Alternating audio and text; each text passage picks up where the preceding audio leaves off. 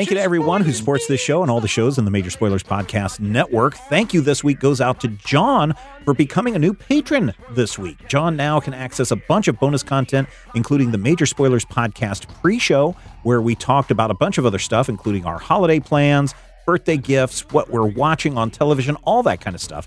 You, dear listener, can access that stuff just like John when you become a patron at patreon.com slash major spoilers.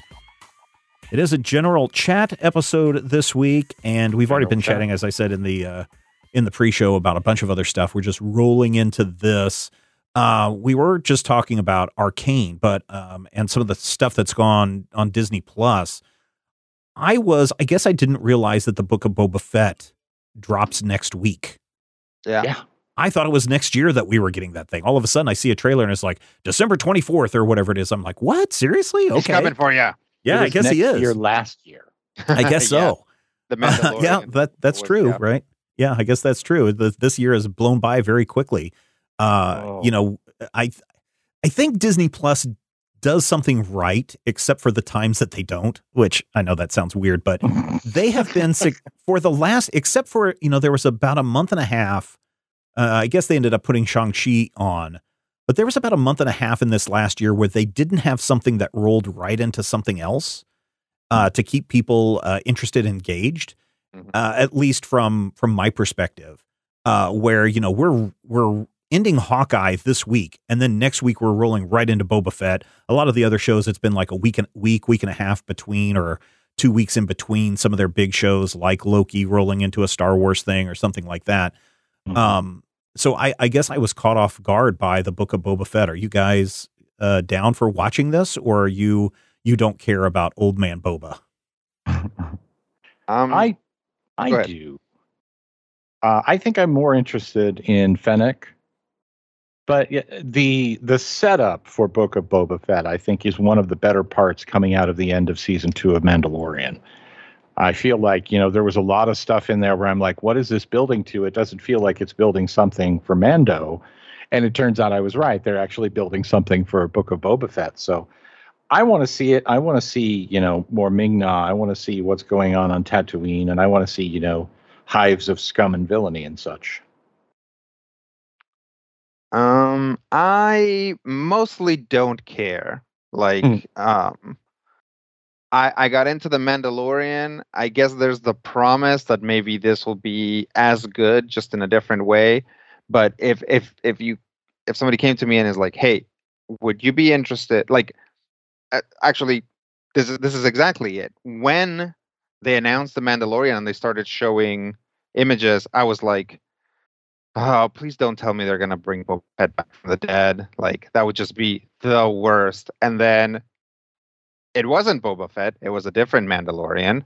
Um, and then they did bring Boba Fett back from the dead, and they did it in such a way that it made sense within the narrative, and it was interesting. Um, and I was like, okay. And then it's like, okay, well now here's a show about Boba Fett, and I'm like, I I, I think that even though I I was I was on board for the Boba Fett stuff in the Mandalorian. Now I've been deposited back into this place of, do you want to see a show about Boba Fett? And the answer is still kind of no.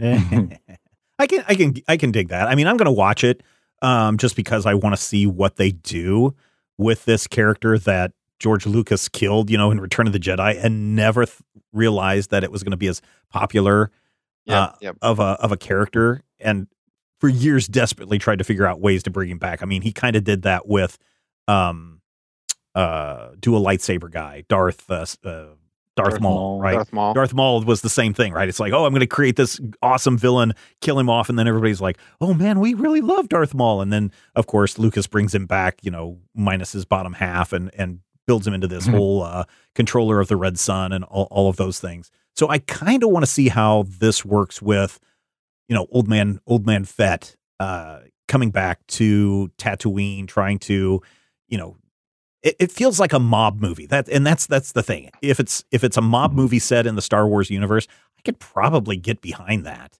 uh, very very easily. Just like uh, Mandalorian was Lone Wolf and Cub, a samurai Mhm. uh, story Right, set right. in or a old western set in the Star Wars universe. I can get behind that kind of stuff. So I want to see Star Wars stuff. Me personally, I want to see Star Wars stuff that moves away from Skywalker lineage type stuff. Yeah, uh, yeah. I want to. I, I want to see these little parts stories. of Star Wars are the parts that don't have any Jedi, as far as I'm concerned. Yeah, I think so. so I want to. Yeah, I want to see stuff that isn't all about you know the Jedi, and I feel like the Skywalker stuff isn't a problem necessarily, but it's really tied into a formula. And I feel like we're kind of locked into, ooh, who's this person? They're awesome and they're cool. So how are they related to Luke? Yeah, yeah, yeah, yeah, yeah. yeah or the you know the wishing that they were related to Luke, or somehow that they're related Right. to the Skywalker lineage, and it's kind of like, okay, we've told that story. Let's do something something different. Right. So, We yeah. told it like five times. Yeah, well, you know, uh, Dark Horse Comics is getting Star Wars back, Star Wars comics back, but announced today. I was at first I was like, "Oh, this is an interesting story," and then I started to dig a little deeper. Oh, and I'm like, "Holy crap, this is kind of a big deal." Dark Horse Comics uh, was sold to uh, a, a group out of uh, out of what is a Scandinavian group, uh, Embracer Group, AB. Sweden. Yeah, Sweden. That's what it is. Um, for something like I want to say just under it's like ninety-eight million dollars or something like that is what I want to say is the conversion rate uh, for this. Uh, in Swedish terms, it's like nine hundred million dollars. Well, I shouldn't say that. That's how much they were sold. That's how much they anticipate that Dark Horse, how much money Dark Horse will generate next year. They won't divulge the terms of the Mhm. actual sale amount, except that they had to get a bunch of, they had to buy all this stock from some group in Hong Kong. And then, of course, 20% of the stock from Mike Richardson and the other co founder. Richardson, of course, is going to stick around, and the other guys are going to stick around for a while. But then I was like, Mike Richardson's kind of getting up there in age. He's 71. So I'm imagining he's doing this as maybe trying to, um, you know, trying to retire, looking to retire. But then you have to say, well, why did Dark Horse sell to this Embracer group? Because I really didn't know anything about them until I started digging around, and maybe you know them a little bit more, Rodrigo. Uh, but they're a gaming. Uh, they do a gaming stuff out of, as you said, Yeah. Uh, they are. Let me see if I can find their their stuff. Uh, some of the things you guys may be familiar with is their Coffee Stain Holding, uh, Deca Games, Easy Brain, Gearbox Entertainment, Koch Media, Saber Interactive, THQ Nordic. And the one that I Mhm. left off because I think Dan talked about this a couple of weeks ago on the Munchkin Land show, just a month ago, or no, uh, I guess earlier this month, they bought Asmodee for like three Uh-huh. billion dollars. And Asmodee is the um, board game group uh, that recently, uh, I want to say a couple of years ago, acquired Fantasy Flight Games here in the United States. And so all of those games, the Arkham Horror, the Star Wars uh, game, uh, anything that Fantasy Flight does, anything that Asmodee does, is now part of Embracer Group. And now Embracer Group has acquired Dark Horse Comics and all of its IP. It Mhm. sounds like they're really, Rodrigo, going to double down on everything gaming with a Dark Horse property. Yeah, uh, this is something that I think to a certain degree they were missing. Um, they had studios and they had, and they did have, you know, other other places that had decent IPs, but through Dark Horse, not only do they get access to the Dark Horse IPs like Mm-hmm. I don't know, The Mask. Uh, probably the well, but see, that's yeah, probably the mask. Uh, Hellboy. I don't know what the relationship is there. Hellboy but- is creator, of- right? So, so Mhm. that's what I'm saying, Yeah. right? They get access to Dark Horse's IPs, but also because of Dark Horse's relationship with its creator, own Mhm. stuff, Mhm. probably get access to Hellboy, probably get access to Umbrella Academy, you know, uh, so on and so forth. And and here's the thing. Um, Dark Horse has all these things in the works with all kinds of places. They have Sci-Fi Channel stuff going on. They have stuff for Netflix. They have stuff for Amazon. Um, so now, uh, Embracer Group, uh, which is a, a great name for a you know super conglomerate, um, now kind of inherits those, right? Yep. Now Embracer Group has stuff that it's doing with Netflix, with Amazon, with Sony, with Warner. Um, excuse me.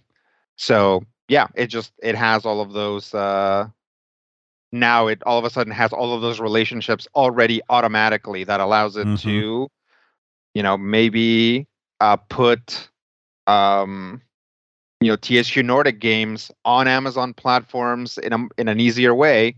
You know, if if Amazon gets their uh, gaming platform where they want it to be, um, and you know, put yeah, make make THQ Nordic games out of Dark Horse properties, which then they can put oh, on the places imagine? that Dark Horse already has uh, relationships with. It's you know pretty fantastic. Could you imagine like a Hellboy arcade game, a really good video game, or even I mean, Like a there's already a 'em up? Hellboy. There's also a Hellboy um, board game that's already out by I forget what the group is uh, that did that one. It was a Kickstarter that I really enjoy that. But you know, with their relationship with Asmodee now, maybe we start to get more Dark Horse Yeah. games turned into board game properties. Um, well, Dark heck, I, Horse I mean, games with turn what into they've board games, Yeah. and board games turn into on like video board games, Mhm. yeah. I mean, uh, just knowing what Fantasy Flight has done with the Arkham Horror line and the Star Wars line and the Legends of the Five Rings and Lord of the Rings with their uh, trading card, well, not trading card game, but their um, with their card games. I could see them doing something like that with Hellboy very, very easily, and it would probably. I mean, they could basically just wrap Arkham Horror. They could wrap that with the Hellboy stuff, and it would be it would sell gangbusters. So I'm very excited Yeah. about this. I mean, I I mean, I'm not super excited about giant conglomerates continuing to Yeah, buy up every little guy. thing, right? Asterisk.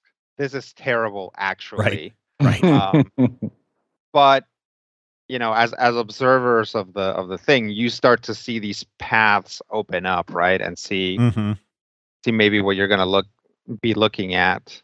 Um, But but it is a problem, right? Somebody was saying like, uh, like um, West Side Story, right? Uh, hmm they're like, why is it opening when it's opening? Why isn't it doing like a big like Christmas release or whatever? And it's like, well, because it's now part of that family that wants to push Marvel movies and uh, Encanto, you know, so it needs to clear it. Mm-hmm. It needs to clear that space. And it's like, anytime you have a conglomerate like that, like if things don't go great for Embracer Group, you're going to see all of these properties decay. Um, you know, it's like big groups like this think often think nothing of just like short selling one of their Oh, sure. Um, yep. one of their entire branches, you know, just to cannibalize it for money. So it's like th- this is something that could happen, right? It's just Mhm. like Right. Dark Horse Comics gets absorbed and Dark Horse Comics dies because they can't make it work the way that they want it to work. And so they just dissolve it. And then that's it. It's gone, right? Yeah. Um, it's I don't think that's actually going to happen, but that's a possibility when you start getting into these huge conglomerates. Well, and and you know it's interesting because you know Dark Horse is composed of multiple. Dark Horse Entertainment is composed of uh, multiple things. Dark Horse Media. They have Dark Horse Comics, of course. They also have Dark Horse Direct, which is their merchandising stuff. And one of the things that I think has kind of helped Dark Horse survive over the last uh, couple of years with with the downturn is the fact that they have some great gaming merchandise licensing with statues and um, action figures and art books based on games. This is a perfect outlet for um, for Embracer to take all of their gaming stuff Mhm. and uh, you know focus it through Dark Dark Horse Media. They also have Dark Horse Entertainment, like you said, which does a lot of the TV stuff. So this gives them that access to take even more of their their gaming properties and turn them into potential TV shows with, as you said, Netflix, uh, etc. Um, I guess I'm, I'm I'm just looking down at all of the game companies that they now own here. Uh, I I guess I didn't realize that um, um, Zen Studios, the maker of the virtual pinball game, is now owned Mhm. by uh, Embracer Group uh, and has since I guess November of this year. No, or I'm sorry, November of 2020. They've been on a buying spree. Holy crap! Uh, Yeah, if you look down this uh, list another- on when they were acquired, everything the earliest I see is a 2017 date, but most of the stuff is 2020, 2021. Holy crap! Yeah, uh, another big one that Embracer owns is Perfect World, right? Which Mm, mhm. does uh, Neverwinter and Star Mhm. Trek Online. Um, so, uh, yeah, they've got their fingers in the MMOs and stuff. I feel like Embracer is doing now what like CC CCP wanted to do like in the 2000s by like acquiring like Vampire the Masquerade. Oh, right, and, right. Like, hmm trying to do like an MMO is like uh THQ Nordic, you know, Embracer is kind of uh doing it a little like uh, doing it very aggressively, right? Um so we'll see what what comes out of this. Yeah, this is just it's yeah. So w- w- uh, as you, as we were just talking about, this could be one of those things where it's like, hey, guess what? We are buying all these things so that we can then sell them off piece by piece in groups and make our money back that way. But I think Mhm. they have some greater domination things going on as far as gaming and media in general. So this could be a, a pretty exciting time. Who who put For out the gaming Battle. Chasers? Was it Image? Battle Chasers was an image book, yeah. Oh, okay. Because I want to uh, say it was a Wildstorm title. but- Yeah, I Oh. want to say that too. Yeah. Uh, okay. Because um, yeah, it was like the last THQ Nordic game I played was that Battle Chasers Night War. Oh, right. Um, and I was like, if it's if that was a Dark Horse property, it would be really amazing if they started talking over Battle Chasers. Um, but it's not. It's it's not a Dark Horse property. Yeah. Yeah. So uh, I would say going forward, pay attention to who Dark Horse is acquiring and doing deals with, because that Mhm. may tell you what is coming down the line from Embracer Group. So uh, something to watch. I guess there was another bit of news. that they're they're not like a venture capital place looking to strip it for parts. Well, that's what that's what I was saying is is buy it up and then split it up into a bunch of different things. I mean, I don't get that feeling, but they're doing a lot of acquiring. So who knows? Um, here's some here's some good news for you, Matthew. Something I've been talking about for a long time. Uh, DC Comics developing Legion of Superheroes TV show for HBO Max. Ooh. that sounds like something I'd be interested in. Yeah, no. Uh, so uh, here's where everything turns into a monkey's paw for Matthew. Are you ready for this?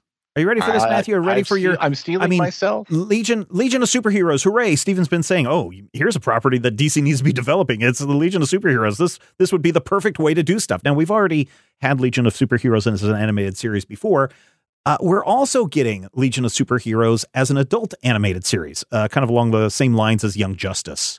Uh, I guess is how they're going to approach it, and certainly with a lot of the Legion of Superheroes drops appearing in this season of Young Justice, uh, it makes sense that maybe they're looking to explore a spin-off of that. I'm totally fine with the animated series. I don't know how you feel about the animated series, Matthew. Um, I'm always cautiously optimistic about these things. I mean, I Oh, was- okay. So there's the first the first monkey's finger has closed. All I right. liked the four kids one. I mean, I felt like it was aimed at audiences a lot younger than me, but yeah, yeah. Yeah, It, it was it, pretty most- okay. it definitely was. The so Superboy now, and the Legion one. Yeah, yeah, yeah, yeah. So now I'm the like, second late, monkey's paw finger is going to close, leaving one upright finger sticking to the sky. Brian Michael Bendis is the creative team, Oh! and Oh! and Oh! it looks like they're going to be basing the series uh, based on what little uh, Brian Michael Bendis said today about it. Uh, it looks like it is going to be based on his Legion run. But his Legion run is like a cocktail napkin covered with notes and sketches.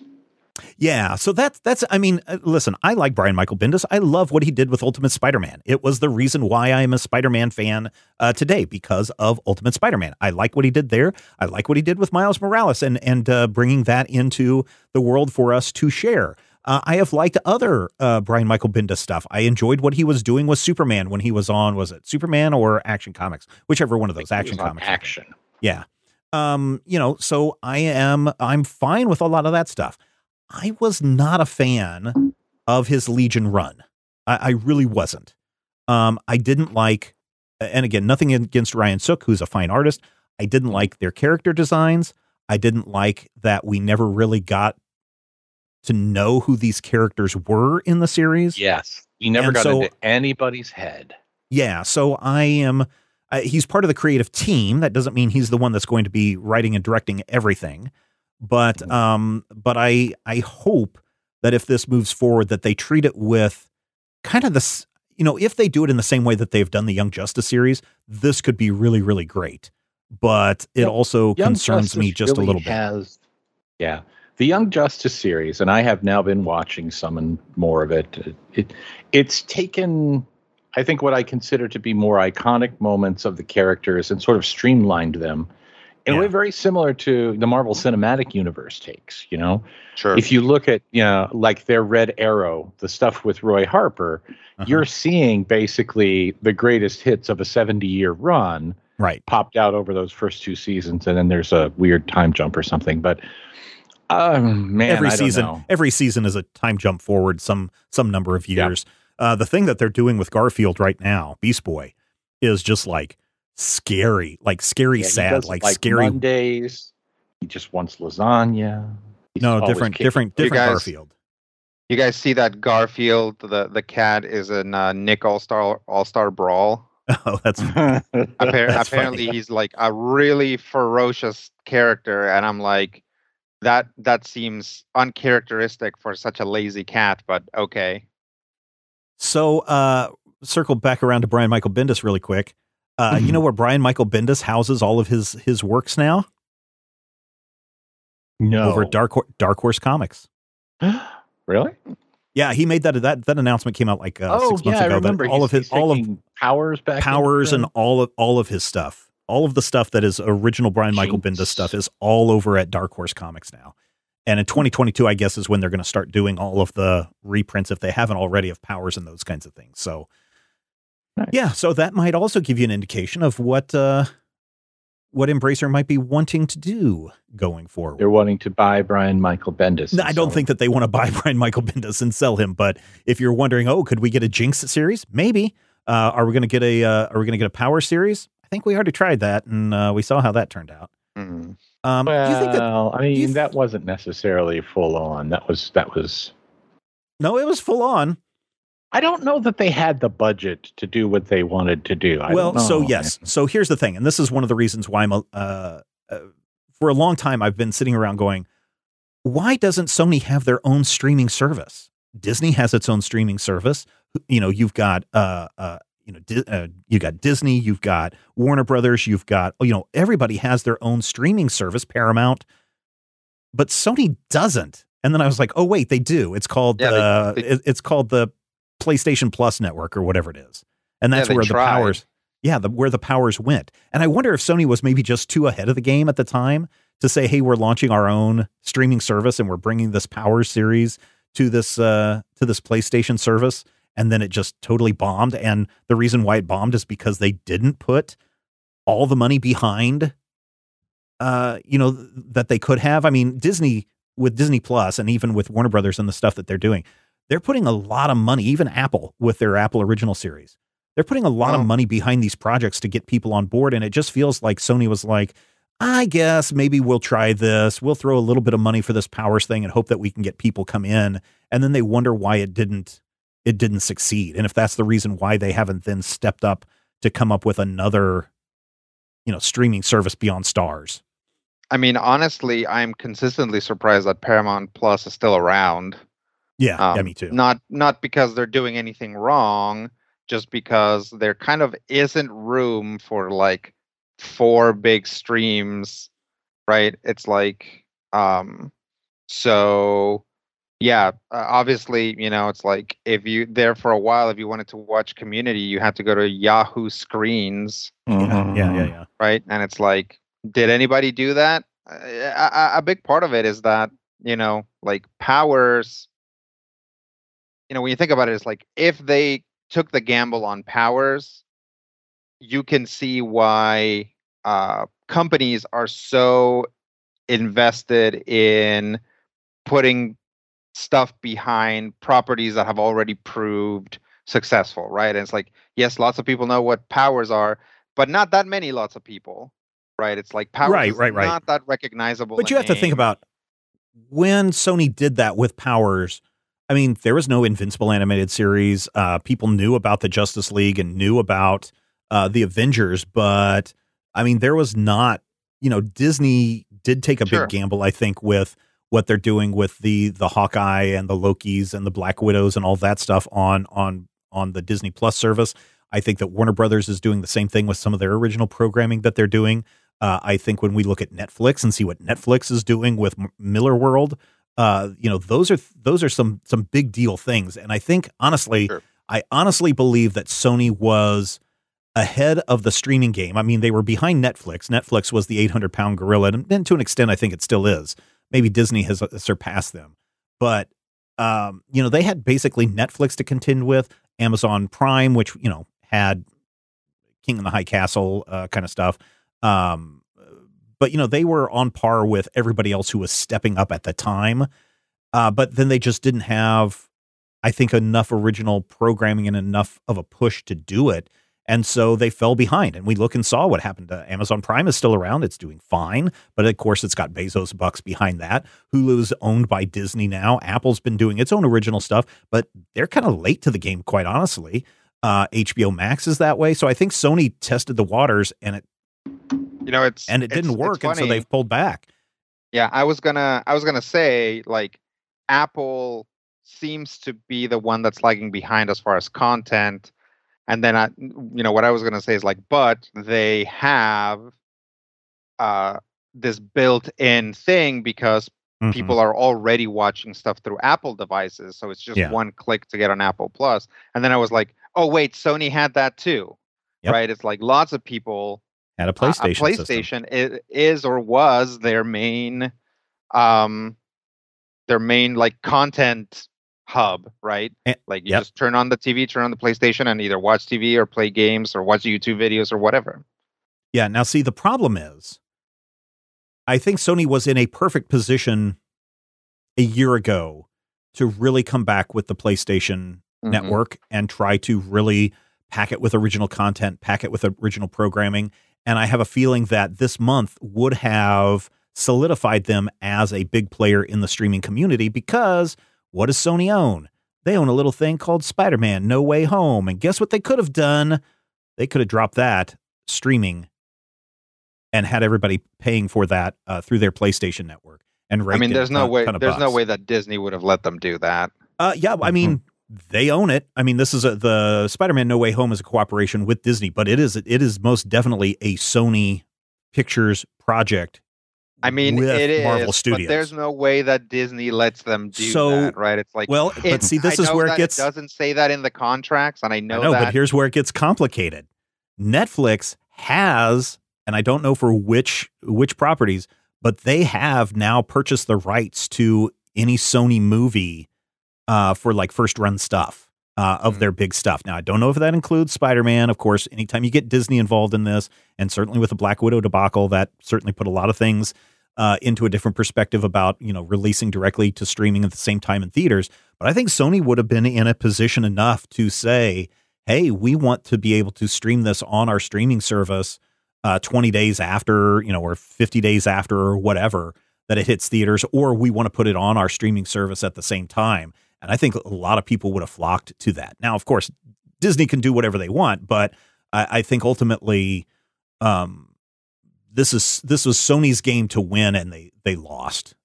They really lost, and I and I really at least, think at least they're they're they're they're uh, licking their wounds in the corner right now. I think yeah, because you know people like if they can finally get a PlayStation Five into everybody's house, good they're going to be set up again to maybe do this. So yeah, I, I don't know what I don't know what's I mean, certainly it's uh it's all of the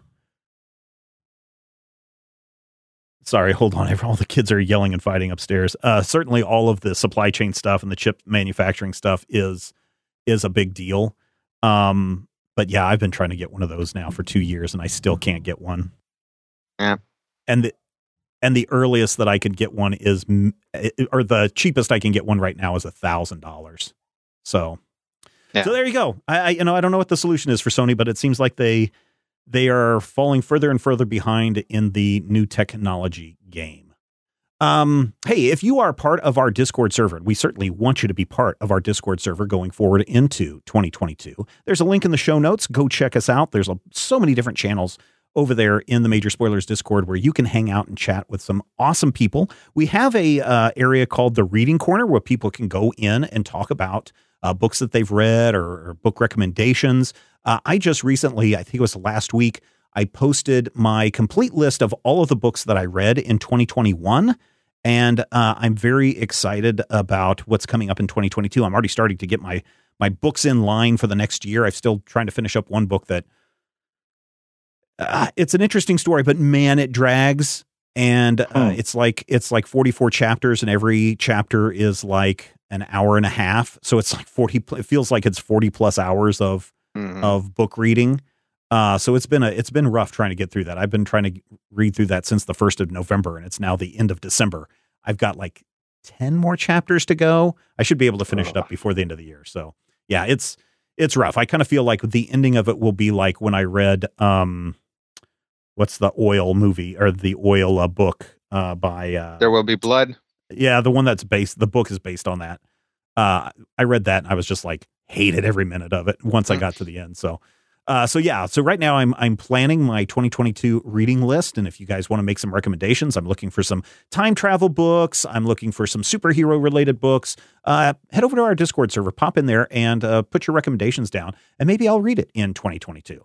What do you guys, uh, Matthew? Do you have any plans for 2022? Are you making plans for the next year? I'm not a planner per se. Um, I mean, I mean, there are things that I definitely want to do in 2022. I need a new vehicle in 2022 because I haven't had a car for three years, um, and I feel like uh, the the child is is graduating high school and will be going away to college. So, you know, I'm crying and rocking uh, a lot on that on the inside, but uh, as far as pop culture stuff goes, what I would really like to do in 2022 is I would like to have just like a solid base of things that I'm to watch. And the things that aren't those things that I'm just like, eh, I could maybe take it or leave it, I'll just ignore. And I don't think I'm going to be able to do that uh, because I don't know if you know this, guys. I work for this website, majorspoilers.com, mm-hmm. where we mm-hmm. like look at movies and things. And I'm just like, I understand that I'm not going to be able to do that. But I also feel like, you know, Justice League, for instance, I was following Justice League and then I stopped caring. And I feel like I haven't read Justice League now in like six years. And when I try to mm, pick up an mm-hmm. issue, I'm like, oh, well, I have to go back seven, ten issues. And I'm just like, yeah, I'm just going to, I'm going to cut my losses. I'm going to wait for mm-hmm. the fabled jumping on point and I'm going to take it from there. So maybe that's it. Maybe I'm going to deal with pop culture in more of a, give me something awesome, please. Yeah, show me what way. you got. I'm going to be right. very choosy. Yeah. If it, if I don't think there's I don't think there's anything wrong with that. I really it. do not think that there's anything wrong with that. In fact, that's kind of been something that we've been talking about on and off for the last year or so at Major Spoilers is there's so much good stuff out there that we can kind of mm, be picky yeah. and choosy on what we want to watch. We don't have to watch it just because it's out. So that's probably a yeah. good idea. What about you, Rodrigo? Do you have some plans for 2022? Uh, yeah, I'd like to uh, continue streaming. I've started streaming on Twitch. Um, so I'd like to basically keep playing video games in public and maybe grow that a little bit more. What I started doing is basically I'll stream for a couple hours on Twitch, then I'll take some of the highlights and I'll cut them up and I'll put them on YouTube. Mm-hmm. Um, so shameless plug, you can go to twitch.tv slash El Pikachon uh, like Pikachu, but but bigger and machoier. Um, or you can go to our very succinctly named YouTube channel, uh, Lopez Family Variety Channel, um, and find uh, the the clips there. Um, but yeah, I just kind of you know that's I. Uh, I, am I'm sure uh, a lot of our uh, listeners are familiar with this. I uh, suffer from uh, chronic migraines. So doing stuff can be difficult. So I kind of figured out a workflow that I can do most of the time without taxing myself too much. Literally, my computer is like a step away from my bed. Um, so I can, you know, just sit here and stream or sit here and edit. And even if I'm not feeling at 100% and I'm not killing myself with the editing, um, so you know, I'm I'm fully embracing the like YouTube aesthetic, right? I'm not hiding like I'm not hiding my cuts and stuff like that. Like I like I was taught. Oh yeah, like I, like I mean, I, yeah. Like I paid don't don't even forty try. bajillion dollars to to to have somebody to learn how to yell at me. Yeah. Yeah. Don't don't um, even try with uh with YouTube videos. Everybody expects a jump cut. Yeah, yeah. So everybody, yeah, everybody expects a jump cut. Everybody, everybody knows that you're cutting around, so it's not a big deal, right? So Yeah. yeah, it's that thing. It like makes the videos easier and faster to do. Um, so I'm just doing that, and partially it's just an exercise in like what what can I do within the bounds of like some of the problems I have, right? Um, but also it's a way to continue to create content uh, instead of me just kind of sitting on ideas um, and being like, well, when I have the energy to like write another book, I guess I'll do this. Like this is a way to get some more uh, some more Mhm. stuff out there. hmm Yeah, we had a really good year at Major Spoilers in 2021. In fact, um, normally for our gold VIP members over at patreon.com slash major spoilers, every month we sit down and I will fill everyone in on what's been going on behind the scenes at Major Spoilers, give you tracks on on what we need to do, projects that are in the works, et cetera, et cetera. Uh, in December every year, we do that for free. So if you go over to the Major Spoilers uh, channel, Major Spoilers video on YouTube, you can watch my end of the year uh, report there and talks about some of the things that are coming out next year.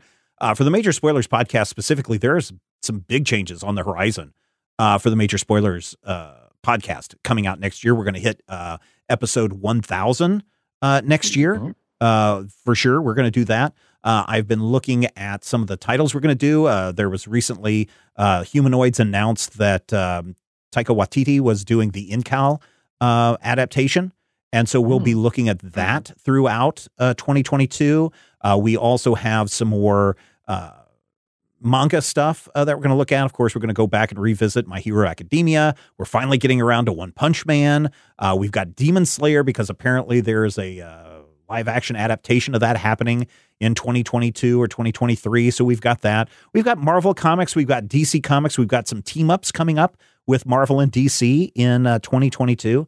So I'm really looking forward to that. We're also going to be looking at a lot of stuff from uh, other publishers. Uh, you know, the Onis, the the smaller publishers, the Onis, the Dynamites, the IDWs, the Booms, those are coming up. Um, we'll be revisiting Atomic Robo next year. Uh, what else do I have here on the list? Oh, yes, we're also going to be looking at a bunch of what some people call the best what if comic book uh, Mhm. tales to come out of Mhm. Marvel Comics. And I had a question for you guys. Do you guys Mhm. have a, I'm not saying something that's already been published Mhm. uh, by Marvel, and I'm sure that they've pretty much already published everything. But uh, give me a good what if pitch, Matthew. What if Iron Man worked in plastic? So he did the same things, right? But all of it, instead of being like armored metal stuff, was tessellated plastic, where you Mm. punch him, and instead of So like the Plastic Iron Man. yeah, he'd be Plastic Man, but Hmm. it wouldn't be like weird, stretchy Plastic Man because it- it's like you know, we'll call him PVC. I Man, think right? if you're going to do that for today, I think he should be what if uh, Iron Man, but with carbon fiber. That way he can be light. Yeah. It's still sturdy and indestructible. Carbon what fiber. if 3D printing man? yeah, there you go, Rodrigo. What's what's a good uh, what if pitch uh, for you? Uh, I guess I would do like, what if, what if Iron Man had died in that cave, right? hmm and then basically the whole thing is is that it for the purposes of this like some of the materials are like you know like slightly magic and so iron man's like a ghost that lives in the arc reactor. Mm, so it'll be a story of like you know basically they're like hey we found this armor. Let's give it to like technically it belongs to stark's company so let's get it on Rhodey and like Rhodey has it on and it's like stark starts talking to, to him through the machine you know so it would be kind of like a kind of like spooky story but also give you like a good you know if you're looking at the at it through the Haunt- mcu yeah, lens uh haunted it would haunted ta- tank meets Ghost in the Shell. yeah simultaneously i, I mean and, and I was thinking of the haunted tank i was like how can i do haunted tank uh i- as a as a marvel superhero story but yeah basically yeah Wasn't is there? Ghost in is the it- Machine too obvious a title for that? that's what I would have called it, Ghost in the Machine. But it's Yeah, I don't- refers I to mean, something that's- else. Yeah. That's perfectly fine that you the only thing you run into problems with is that there is just almost certainly already an iron man story called ghost in the machine right Yeah. Right. Yeah. Wasn't there wasn't there a what if that what if Tony Stark j- died, but what was the scientist name Jensen? What if he oh if he carried was on iron the tech man? and then he became Iron Man? I don't remember that one. I remember one where um, Yinsen died, and Iron Man was actually captured and brainwashed by um, Imperial China. Mm. Will that China? be one of the stories we read next year? You're just going to have to tune mm-hmm. in and find out. I was going to tell you guys, I had this crazy dream the other night. Uh, Rodrigo, you were talking about streaming. Oh, you were talking about streaming just a minute ago, and I'm going to get back into streaming some more uh, in 2022 as well. Finally, Friday comes back January 7th, everybody. But uh, one of the games I'm, I'm starting to gear back to start playing is Star Citizen, which is this massive online space simulation uh, game. And I've been watching so many of the here's the things you need to know, here's how you do this kind of stuff. I had this dream where I was trying to talk everyone who plays Critical Hit into uh, learning to play Star Citizen so that mm. and one of the things that you can do because some of these ships that you fly around are so massive you actually have crew positions like somebody's a pilot somebody's a gunner somebody's the miner somebody does this particular job that I was trying to get you guys to all learn it so we could get one of these big ships and go out on these big missions and then stream that as our as our critical hit game um so it's a little bit of drifters but with with star citizen uh as the as the backdrop for that. So I had fun. that crazy dream. Yeah. Also I had this weird thing that happened the other night. I don't know if this happens to you guys, hmm. but uh, sometimes you're sleeping and then all of a sudden you hear a voice talking to you, and I don't mean like Rodrigo. This is the voice of your regret, uh, because uh-huh. I'm sure you hear that all the time, um, constantly. Yeah. No, but like uh, the other night, uh, I am not going to go see Spider-Man: No Way Home. I've talked about all the reasons for that. But my oldest son went to go see it with his friends. He's in high school now. He went to the really late show of that. So um, he wasn't going to get home until after one o'clock in the morning. I was dead tired. So I went ahead and we all went to bed. And so all of a sudden, uh, I wake up because I thought I heard my son standing over me going, Hey, dad, you know, like just to kind of let me know in his deep voice when he tries to be like, Hey, I'm a grown up with deep voice. He does this deep voice thing. Hey, dad. And uh, I heard that and I just woke up because I thought he was in the bedroom. And I looked around and he's not there. And I looked at the clock and it's like 1.30. And I'm like, crap, is is he not home yet? Was he in here telling me that he was home? And um and I was like, oh my God, what if he what if he passed away and it was his ghost alerting me? And sure. so you know, I quickly grab I grab the phone and I'm, I'm getting ready to do find find my my friend's uh, thing to see where he's at. And then I noticed that at 1:15, 15 minutes before, um, the security cameras had gone off, and I was like, "Oh, okay, let's see if this was him coming home." And sure enough, literally 15 minutes before uh, he had come home, he never came into the bedroom to let us know. But multiple times, I've heard my kids wake me up in the middle of the night with "Hey, Dad," or "Hey, Mom," or "Hey," you know, something that's distinctly their voices, but they are sure. dead asleep in another room. Have you guys ever had that happen to you? Where it's uh, somebody that you know, somebody that's in the house, uh, I, I, know Rodrigo, it's just you and your wife, but um, you know, like where maybe you hear one of the dogs barking or something, uh, you know, and you're waking up going, "Oh, was the dog barked?" It sounded just like. Uh, I mean, you know. yes, I, I think I I think really that's probably more a sign of anxiety than something necessarily supernatural going on. It's like if you're expecting that or if you're thinking about that, um, like I, I I think I talked about it on the pre-show a little bit. Like uh, you know, our my dog is kind of old. Yeah. He he's got a bad back, so sometimes when he's lying down and he stands up, he cries and he cries out like really sharply, right? He's like, oh, right, right, right. Um, and it's it's like super scary. It sucks to have that happen, like when you're having like a meeting because somebody's like, oh my god, somebody's killing a dog.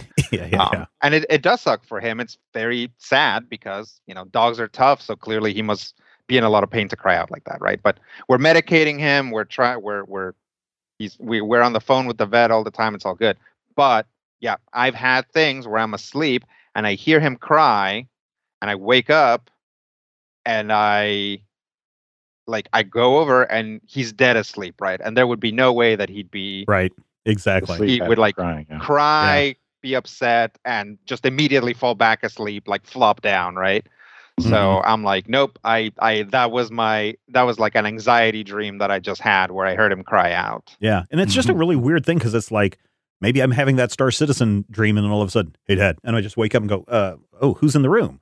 Um, right. it's it's really weird, and I'm not saying it's some supernatural thing, but Matthew, if you have that with all the people in your house, Uh, I I do well, and I have a, an additional wrinkle in that my wife talks in her sleep. Oh well, yeah, that's a little And bit different, so- right? You know, sometimes you'll be asleep, and then you'll just hear this voice going, "Uh, green beards, they've all got them," and I'm like, "What?"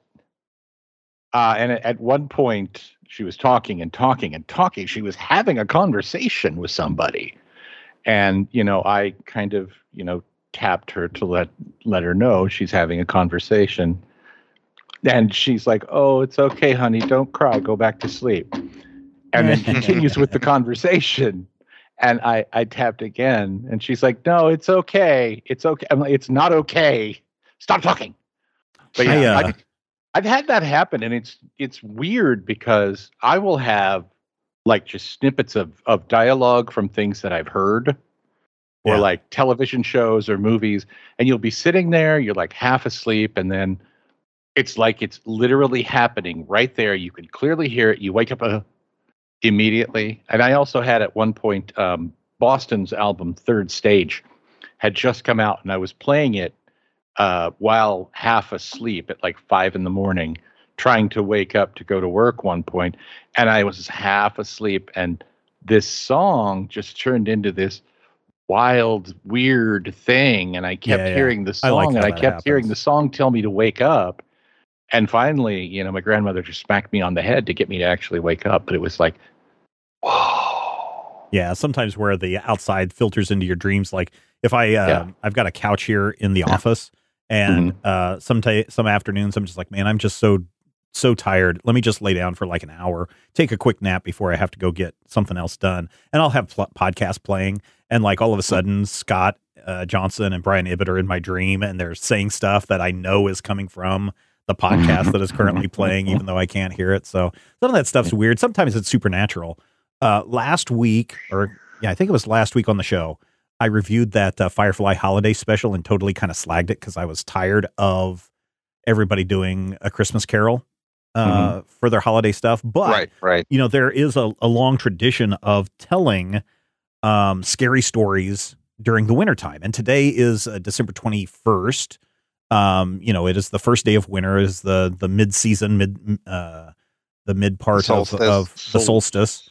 Uh, and this apparently is a time when a lot of people tell uh, scary stories. You know, it's the longest night of the year. Uh, going forward now, every day gets a little bit longer by a couple of minutes.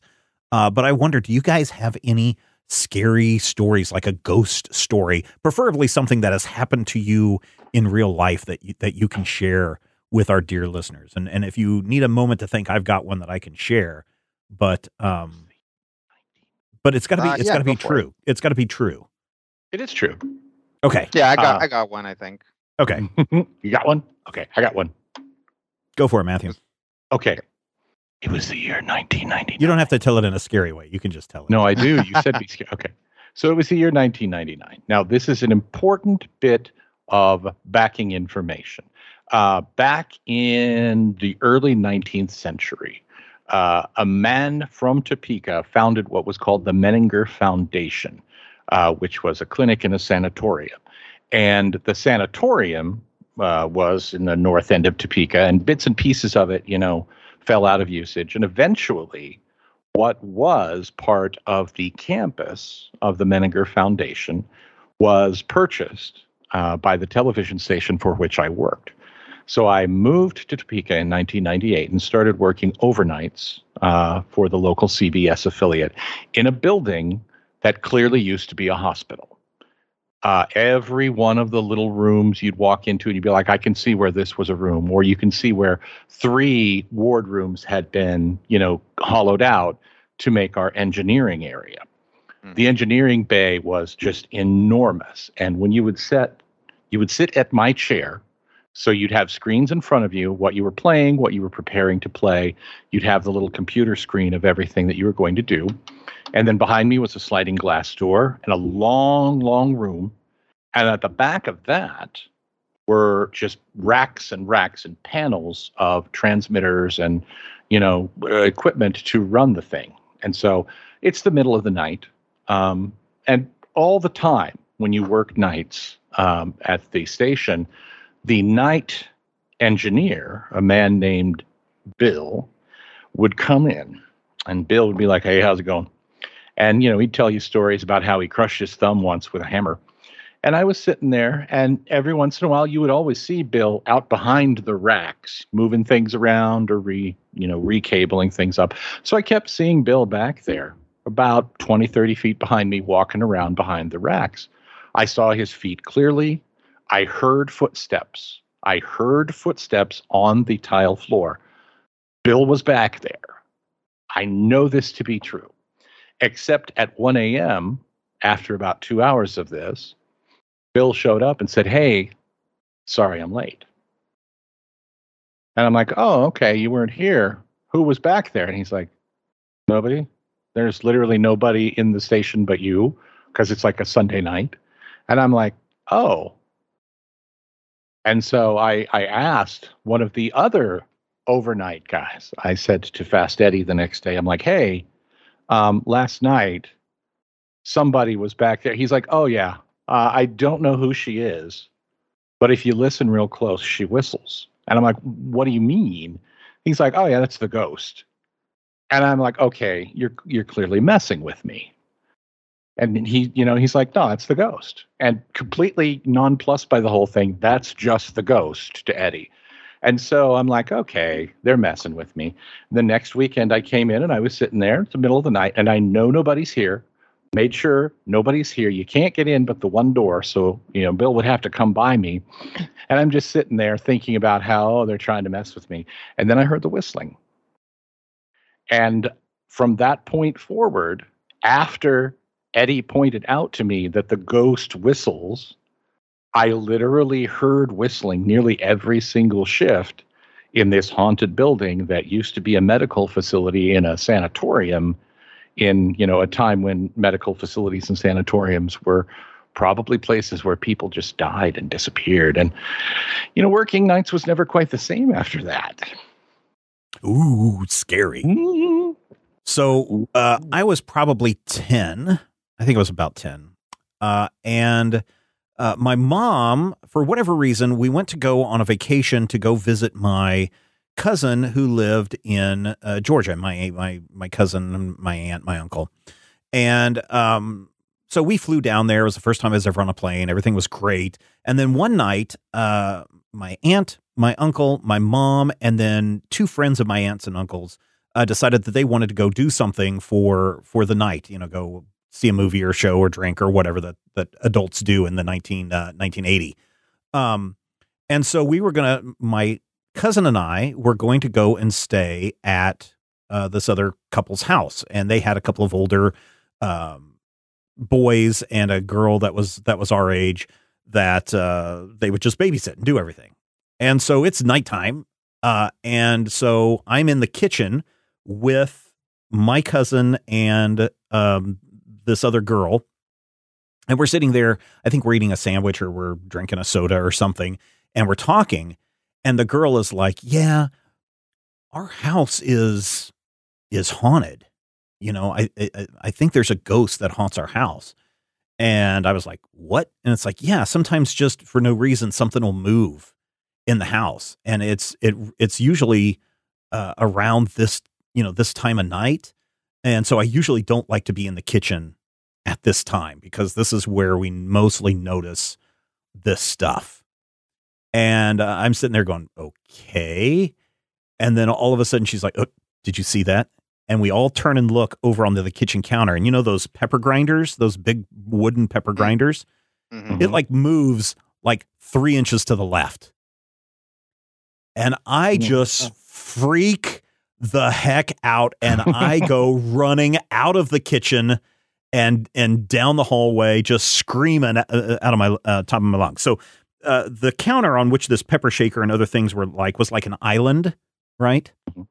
And so everybody comes running out saying, "Oh no, no, no, it's it's fine. It's just it's the older brothers." They were like, "Oh no, it's just us. We were we snuck in and we were hiding behind the counter and we moved the pepper shaker." Now, I know what I saw, and if someone is going to move something to the left, you have to have a finger or a pair of fingers moving something to the left and right. It's not, you know, if it was right. moving forward, it would be very easy to hide a hand or a finger that just pushes something forward to you. But this thing definitely moved several inches to the side. and there were no fingers or hands there. And uh, I think that they were playing it off as a joke to get me to calm down because I was maybe less than 10, but I was totally freaked out and would not have anything to do with the rest of that house for the next four hours until everybody came home. And everybody, uh, all the kids kept playing it off. Even my cousin, she was like, "Oh no, I think it was a joke. I think I didn't, I didn't see anybody move it, but I, I, if they're saying it's a joke, I think it was a joke. You know, just trying to to uh, to play it off. But it may have been a joke. It may have actually been a ghost. So uh, that's that's my scary story. I will not ever forget that. It was a a scary scary moment. Now, Rodrigo, what do you have? It's probably not as scary as Matthew's, but that is my scary story. Rodrigo, you're going to wrap us up this week with your scary story. Yeah, my uh, scary story happened uh, relatively relatively recently, um, but it was back when I was still living in Kansas. Um, so like not when I was a child, but you know as an adult, uh, living in a little town called Russell, Kansas a very weird little town. Very haunted town. Very haunted town, honestly. Um, yeah. UFO so, abductions so, and everything. Yeah. So, uh, my general theory about why uh, ghosts are extra spooky in the United States is because people don't socialize ghosts. It's like mm. if you if you live in Mexico, you know as you grow up and eventually live your life and eventually die that at least once a year you get to like come home and party mm-hmm. right? And that everybody's gonna like put out a picture of you and say nice things about you. Um, so you have an incentive as a ghost to not be a jerk. But in the U.S., there really isn't an incentive to not be a jerk. I'm not saying that there aren't bad spooky ghosts in Mexico; those are kind of the worst. But you can't. It's hard to socialize ghosts in the U.S. So. Um, I uh, the the town of Russell, Kansas, is not very big, um, so I used to just go for walks and traverse a lot of the town um like uh, uh, in an hour i could definitely go from one end of the town to the other um and if i wanted to hit all four corners it didn't take very long right? Um and um when i first moved there i would see this old man who was also out on walks i never talked to him um, but you know, kind of like moving, moving with a little bit of difficulty, but out on his walk, kind of like moving his, uh, moving his arms and stuff. Um, you know, just very stiff, like you know, some arch- arthritis going on or whatever. It's like, and I'd never thought anything of it. Um, so eventually, uh, one night I'm out walking, and it's a dark night. Right, there are street lights, but in these towns, streetlights aren't evenly distributed, right? It's like somebody passes a, a thing on a committee and a streetlight gets put somewhere. So yeah. there are big patches of darkness in Russell. Um, so I'm walking around one day and um, and I see just off in the distance the silhouette of this old man and he's kind of you know doing his little stiff jog towards me um, and I'm like, oh well, there he goes, cool. So I I keep walking. Um, I walk and walk, you know, significantly faster than that person. Get to another part of town, look back, and I see him again. Mm-hmm. Um, and I'm like, I it's weird, you know, and I'm like totally 100% like, oh, he must have found a shortcut. Um, so just through conversation the next day, I'm talking to this lady who is like everyone's grandma, right? She knows everyone in town.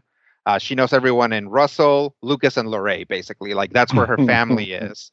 So she literally knows everyone. Um, the the only person that she wouldn't know because I'm a I'm a hermit would have been me, and I work with her. So now she officially knows everyone, right? Um, so I we just come up and it's like, yeah, I saw this guy jogging, and he's like, she says, um, oh, I remember him. His name, let's say his name is Bill, um, just to, to protect the innocent. Um, I was like, yeah, he was always out doing that. And I'm like, what do you mean he was always out doing that? I saw him. And she's like, no, he died.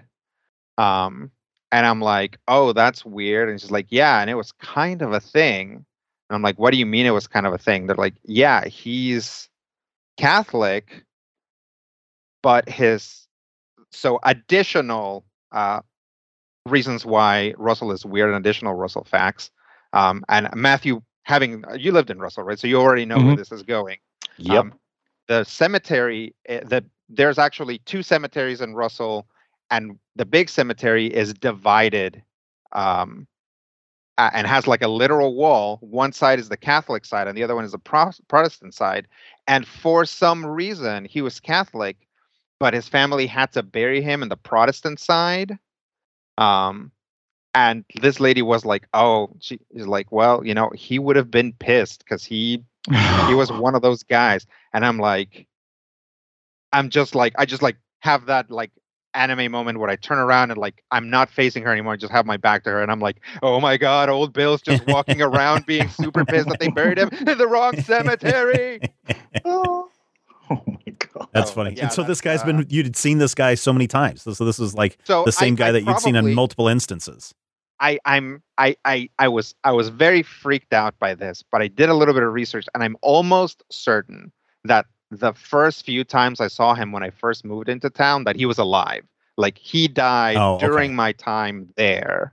Um, mm. Um, but but definitely that last time I saw him because I never saw him again. But also I I stopped taking late walks around Russell. Um, for usually, reasons. yeah, for for yeah that and like the alien abductions. I'm like, you know what? Yeah. Um, I uh I know I know that there's ghosts here. I know that there might be aliens. I know that uh, there's like werewolves out in Cloud County. So I'm just gonna stay in. There you go. The alien invasion. Scary. The yeah, well, yeah, we'll get into that a different time. That's what we'll do that in the Fourth of July uh, when we talk about strange things in the sky. Uh, that wraps it up for this week's installment of the Major Spoilers Podcast. Thank you so much for downloading and checking us out. Uh, we'll be back next week. I think. How about next week we uh, we all sit and watch the new Matrix movie since it's going to be streaming on the HBO Max. Think we can all do that uh, over the holiday? When does it come out? Uh, Friday or oh, tomorrow. Yeah, one of those days. It comes out this weekend. Yeah.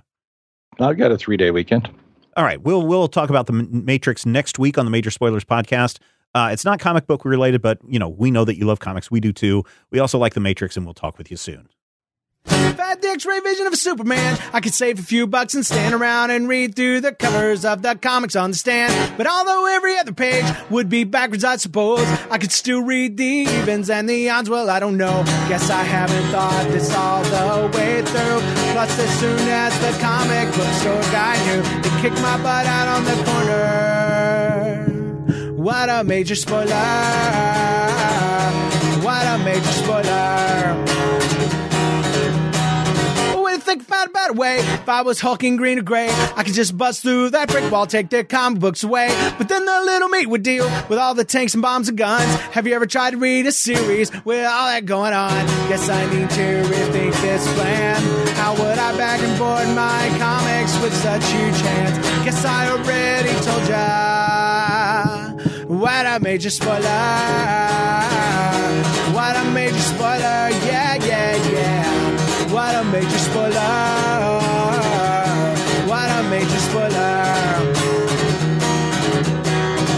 Stark raving rich like a man of iron, might not be surprised to find that I might actually have the heart cold to follow an entire storyline. Would I really even need to read up on all those escapades? I mean, who needs such distractions when your sister's such a babe? But the downside is such a beast. Being shot up in a fun, being the Middle East with a King Santo and soldier. What a major spoiler! What a major spoiler! Yeah, yeah, yeah! Major spoiler! Whoa, whoa, whoa, whoa! What a major spoiler! This podcast is copyright 2021 by Major Spoilers Entertainment, LLC.